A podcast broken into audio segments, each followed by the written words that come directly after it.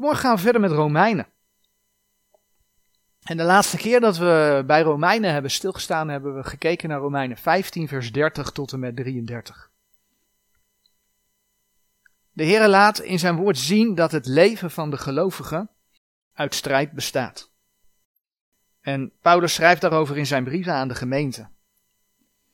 En ja, dat is onder andere de reden dat Paulus ook vroeg in zijn brieven om, om mee te strijden in het gebed. Hij vroeg onder andere, dat hebben we toen in die versen gezien, om gebed voor vrijmoedigheid. Vrijmoedigheid om het woord van God te kunnen spreken, maar ook vanwege de tegenstand die hij ervaarde. Zo mag je ook vandaag de dag, net als Paulus, voorbeden doen. Voorbeden voor vrijmoedigheid, voorbeden voor bescherming tegen tegenstanders. Nou, ook zagen we een voorbeeld van Paulus' ongehoorzaamheid. Ook Paulus was een mens en hij is in Christus ons voorbeeld. Maar de Heer laat in zijn woord zien dat ja, Paulus ook die strijd had en soms ook verkeerde beslissingen nam. En een van die dingen is dat hij tegen Gods wil in toch naar Jeruzalem ging. ondanks dat Paulus gebed voor bescherming verhoord werd, dat lees je in Gods woord, kreeg hij toch te maken met de gevolgen van zijn ongehoorzaamheid. Paulus raakte een aantal jaar van zijn bediening in vrijheid kwijt. En ja, dat mag ook voor jou een les zijn. Om de Heere niet volgens je eigen wil te dienen, maar om de Heere ja, volgens zijn wil te dienen. Nou, daarom hebben we natuurlijk zijn woord gekregen, zodat je hem kunt leren kennen en zijn wil kunt doen. Vanmorgen willen we verder gaan met Romeinen. De vorige keer hebben we de laatste versen van Romeinen 15 gezien. Dus we gaan nu uit Romeinen 16 lezen. En vanmorgen lezen we maar twee versen. Romeinen 16, vers 1 en 2. En ik beveel u Febe, onze zuster, die een dienares is der gemeente die te Kengree is, opdat gij haar ontvangt in de Here, gelijke de heilige betaamt, en haar bijstaat in wat zaak zij u zou mogen van doen hebben.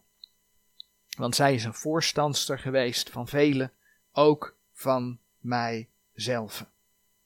Als je Romeinen 16 verder gaat lezen, dan zie je dat het een ja, hoofdstuk is waarin Paulus heel veel groeten doet aan de gelovigen. Maar daar gaan we het vanmorgen dus niet over hebben. We beperken ons tot deze eerste twee versen, waarin hij eigenlijk een goed woordje deed voor een zuster bij de Romeinen. En die zuster heette Febe en was van de gemeente ter Kengreeën. Kengreeën was de haven van Korinthe. En Paulus vroeg hen om haar goed te ontvangen, om haar bij te staan, want ze had velen geholpen, waaronder ook Paulus. Nou, dat is eigenlijk gewoon een samenvatting van wat we net gelezen hebben. Dus misschien vraag je je af waarom we alleen bij deze twee versen stilstaan vanmorgen. Want eigenlijk hebben we de inhoud al benoemd. Maar we gaan uitgebreider op deze versen in, omdat deze versen veelal voor een doel gebruikt worden. Namelijk om aan te tonen dat, want dat is modern, dat een vrouw in de gemeente ook een ambt kan innemen. Een ambt zou kunnen vervullen. Zou kunnen meewerken in de leiding van een gemeente. Ik heb wel een gemeenteblaadje van een evangelische gemeente in handen gehad, waar je dat ook letterlijk in zag gebeuren, wordt er naar dit vers verwezen. En zeggen ze, zie je wel, vrouwen moeten ook in de leiding van een gemeente kunnen zitten. Past bij de geest van deze tijd. Want ja, welke kerk wil tegenwoordig achterblijven om niet een vrouw te laten spreken? Terwijl de Heer zegt, en dat vers gaan we even lezen in 1 Timotheus 2 vers 12. 1 Timotheus 2 vers 12. Doch ik laat de vrouw niet toe dat zij leren, noch over de man heersen, maar wil dat zij in stilheid zij. Het heeft helemaal niets te maken met het feit dat God de vrouw achterstelt bij de man. Maar het heeft te maken met de ordening die God in zijn woord geeft. ordening die hij binnen het huwelijk geeft, ordening die hij binnen de gemeente geeft. En ja, blijkbaar hebben mensen daar heel veel moeite mee. We zullen dus zien hoe men op basis van Romeinen 16 vers 1 het tegendeel beweert. Maar ook gaan we zien of dat dan wel klopt op basis van de context van Gods woord. En dan iets meer context dan alleen dat vers 1 Timotheus 2 vers 12. Wij geloven op basis van Gods woord en de geschiedenis dat de Heer zijn woorden voor ons mensen bewaard heeft en dat hij dat ja, voor ons landje, voor Nederland gedaan heeft in de Statenbijbel. Als je daar meer over wil weten, dan zou je op ons BitShoot kanaal Bijbel en Geloof kunnen kijken naar onder andere, want er gaan meer video's over, maar onder andere de video's God heeft zijn woord bewaard. En de video De Bijbeltekst geloven, die gaan daarover. Die zou je dan kunnen bekijken. Maar wat we vanmorgen gaan zien, is opnieuw een mooi bewijs dat de Heer wel degelijk zijn woorden bewaard heeft. Hè? Wat hij geschreven heeft en wat hij zo bewaard heeft in de schrift, dat is niet voor niks. En je kunt zijn woorden gewoon in de Statenbijbel lezen. Oftewel, laat je niet in verwarring brengen als mensen interessant gaan doen en zeggen, ja, maar in het Grieks staat. En dan eigenlijk wat anders beweren. Laat je daar niet door in verwarring brengen. Wat wil het geval? Vaak wordt de grondtekst gebruikt om aan te tonen dat er wat anders zou moeten staan dan dat er staat. We hebben zojuist in Romeinen 16 vers 1 gelezen dat Febe een dienares was. En hoe redeneert men dan? Dan zegt men, nou, in het Grieks staat daar het woordje diakonos. En dat is het woord dat ook wel gebruikt wordt voor ons woord diaken. Zie wel dat ook een vrouw diaken kan zijn en zie wel dat ook een vrouw een ambt in de kerk kan vervullen. Nou, inderdaad, en daarvoor bladeren we naar 1 Timotheus 3 vers 8. Inderdaad komt het woordje zo vertaald voor in bijvoorbeeld 1 Timotheus 3 vers 8. Hè. Daar komt dus dat Griekse woordje diakonos voor en dat wordt dan daar vertaald met diaken. Meervoud in dit geval diakenen. 1 Timotheus 3 vers 8 zegt, de diakenen insgelijks moeten eerbaar zijn, niet tweetongig, niet die zich tot veel wijn begeven, geen fel gewinzoekers. Dat is een gedeelte wat gaat over de vereisten voor opzieners, de ouderlingen, en voor de diakenen. Nou, zo redeneert men dan. En wat zie je dan gebeuren? Vertalingen worden aangepast. Rome kent natuurlijk hè, een vorm van het vrouwelijke ambt. Denk aan nonnen.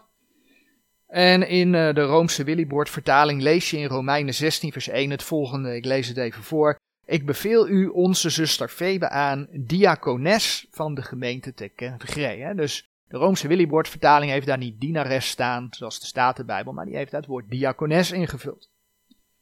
In enkele Engelse nieuwe vertalingen is dat ook gebeurd. In Nederland is het, buiten de Roomse vertaling, hè, want Willibord vertaling is natuurlijk ook een Nederlandstalige vertaling. Maar is het bijvoorbeeld ook in de Leidse vertaling gebeurd? Die heeft ook het woordje diakones staan. In heel veel andere nieuwe vertalingen laat men wel dat woordje dienares staan, vaak. Maar als men het dan erover heeft, dan zeg je ja maar, ja, maar in het Grieks. Dus men redeneert wel daarvan uit. En dat men ook zo denkt, veelal, dat toont het vers aan zoals dat in de BGT, dat is uh, een van de nieuwste Nederlandse vertalingen, de Bijbel in gewone taal. Ik noem het ook wel de bijzonder giftige tekst. En die heeft in Romeinen 16 vers 1 het volgende staan. Vrienden, mijn brief wordt bij jullie gebracht door Febe. Nou, dat is al een dikke vette inlegkunde, want dat staat er helemaal niet. Dus heeft men erbij bedacht. Zij is een leider van de kerk in de stad Kengree. En ze werkt met mij samen. Dat heeft de BGT ervan gemaakt. Vrienden, mijn brief wordt bij jullie gebracht door Febe. Zij is een leider van de kerk in de stad Kengree en ze werkt met mij samen. Nou, duidelijker kan het niet, hè, hoe men denkt. Als laatste citeer ik nog een, een als, als laatste een voorbeeld uit, uit de studiebijbel, de Henry Morris Study Bible. Dat wordt vaak als een betrouwbare studiebijbel gezien, want Henry Morris heeft boeken geschreven over schepping en evolutie onder andere. En uh, ja, stond daarmee dan ook voor het letterlijk lezen van de Bijbel, voor de onfeilbaarheid van de schrift. Nou, bij Romeinen 16 vers 1 heeft hij in zijn studiebijbel het volgende commentaar geplaatst en ik citeer dus. Het Grieks is hier diakonos, gebruikelijk vertaald als diaken.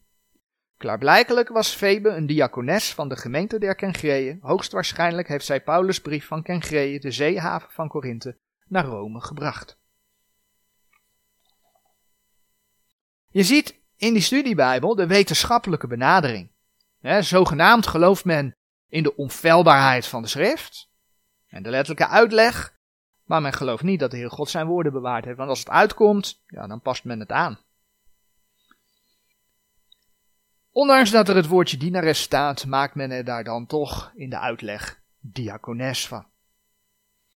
Nou, inderdaad staat er in het Grieks, ook in de Textus Receptus, de Griekse tekst die ten grondslag ligt aan de Statenbijbel, staat daar het woordje diakonos. Dat dus inderdaad in 1 Timotheus 3 vers 8 met diaken weergegeven wordt. Dus hoe kan dat nu? Klopt dit? Of anders gezegd, is Gods woord dan toch met zichzelf in tegenspraak? Nee, Gods woord is niet met zichzelf in tegenspraak. Feit is dat de Statenbijbel, maar bijvoorbeeld ook de Engelse King James 1611, gewoon het woordje dienares heeft staan. En weet je, dat is gewoon exact hetgeen wat het wezen moet. Het moet dienares zijn. Ook als vrouw kun je de heren in de gemeente dienen. Dat maakt Gods woord duidelijk. dat blijkt wel uit de warme woorden die Paulus heeft voor zuster Febe. Dus daar gaat het helemaal niet om. Maar een vrouw hoort in de gemeente, 1 Timotheus 2 vers 12, niet te spreken. Hoort dus geen ouderling te zijn. En, zoals we zo direct zullen zien, een vrouw hoort ook geen diaken te zijn. Herders, evangelisten, ouderlingen en diakenen zijn in Gods woord een man. En die ambten zijn dan ook voorbehouden aan een man. Nou, zijn er teksten waar dat uit blijkt? Jazeker. We bladeren opnieuw naar 1 Timotheus 3 en dan gaan we nu vers 2 lezen. Daar staat voor de opziener of ouderling het volgende. 1 Timotheus 3 vers 2. Een opziener dan moet onberispelijk zijn, ener vrouwenman, wakker, matig, eerbaar, gaarne herbergende, bekwaam om te leren. Er wordt dus gezegd dat een opziener, een heel rijtje van eisen, maar onder andere de man van één vrouw moet zijn. Dat is een vereiste. Maar als de opziener een man van één vrouw moet zijn, dan is de vrouw uitgesloten. In 1 Timotheus 3 vers 4 en 5 lees je dan bijvoorbeeld ook nog die zijn eigen huis wel regeert, zijn kinderen in onderdanigheid houdende met alle stemmigheid. Want zo iemand zijn eigen huis niet weet te regeren, hoe zal hij voor de gemeente Gods zorg dragen? Daar wordt niet over haar huis gesproken, maar wel over zijn huis. Het betreft wel degelijk een man. En binnen het huwelijk is het de man die zijn gezin, die zijn vrouw en kinderen regeert. De man wordt niet voor niets het hoofd van de vrouw genoemd. Kijk maar in Efeze 5, vers 23. Wat we net gelezen hebben, dat betreft de ouderlingen. Maar voor die diakenen geldt precies hetzelfde. Kijk maar in 1 Timotheus 3, vers 12. 1 Timotheus 3, vers 12, daar staat dat de diakenen ener vrouwen mannen zijn, die hun kinderen en hun eigen huizen wel regeren. Dus ook een diaken hoort de man van één vrouw te zijn. Maar waarom staat er dan in Romeinen 16, vers 1 het woordje diakonos? Waarom staat dat woord er dan? Nou, heel simpel. Het woord heeft gewoon meerdere betekenissen. Het woord heeft meerdere betekenissen. En een van de andere betekenissen is dienaar. Of, vrouwelijk, dienares. Laten we als voorbeeld Matthäus 20, vers 26 opzoeken. Matthäus 20, vers 26. Waar we dan lezen, doch al zo zal het onder u niet zijn, maar zo wie onder u zal willen groot worden, die zij uw dienaar. Op de plek waar hier het woordje dienaar staat, staat in het Grieks dus ook diakonos. Maar hier gaat het helemaal niet om een of ander ambt binnen de gemeente. Hier gaat het om het dienen van elkaar. Gewoon elkaars dienaar zijn. Dus daar hoort geen diaken te staan, maar dienaar. Gewoon zoals het er staat. Een ander vers, Johannes 12, vers 26. Johannes 12, vers 26. Zo iemand mij dient, die volgen mij. En waar ik ben, al daar zal ook mijn dienaar zijn. En zo iemand mij dient, de Vader zal hem eren. Daar waar mijn dienaar staat, staat dus ook weer in het Grieks het woord diakonos. Maar het gaat hier niet om de diaken van de Heer Jezus, het gaat hier om de dienaar van de Heer Jezus. En iedereen kan een dienaar van de Heer Jezus zijn. In een gemeente is niet iedereen diaken, maar wel iedereen kan een dienaar van de Heer Jezus zijn. Dus ook hier is diakonos terecht niet met diaken vertaald, maar heel terecht met dienaar. En nog een vers als voorbeeld is 1 Korinthe 3 vers 5.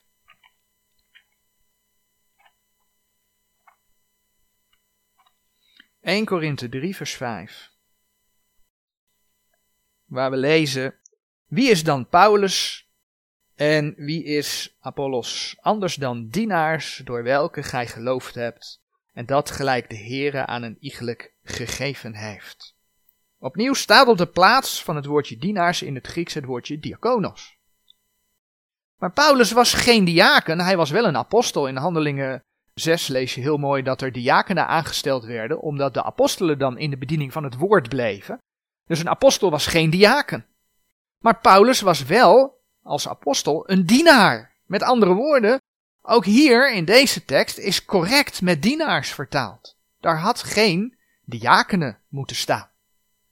Opnieuw dus een bewijs dat je gewoon kunt lezen wat je leest. Als je dan dus leest in Gods woord door schrift met schrift vergelijken dat een diaken de man van één vrouw hoort te zijn, dan weet je dat een diaken nooit een vrouw kan zijn. Het is de man die het hoofd is, het is de man die regeert en zo regeert in de gemeente een man als ouderling en dient in de gemeente een man als diaken. En dat betekent dat opnieuw het bewijs geleverd is dat de Statenbijbel dus in Romeinen 16 vers 1 het juist heeft staan, want Febe kon geen diakones zijn. Zij was een dienares.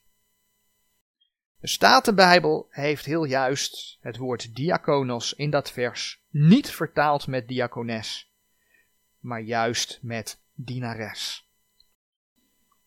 En zo zie je dus opnieuw hoe mensen in vertalingen en theologie, zelfs als ze zogenaamd bijbelgetrouw genoemd worden, het blijkbaar niet kunnen laten om Gods woord aan te passen. Als het wel goed uitkomt. Maar je mag weten dat je in het Nederlands gewoon Gods woord kunt lezen door de Statenbijbel te lezen. Febe was geen diakones, Febe was wel een dienares in de gemeente. En daarmee was Febe heel waardevol voor de gemeente, want dat hebben we in Romeinen 16, vers 1 en 2 kunnen lezen. Waardevol voor de gemeente, waardevol voor de apostel Paulus. Amen.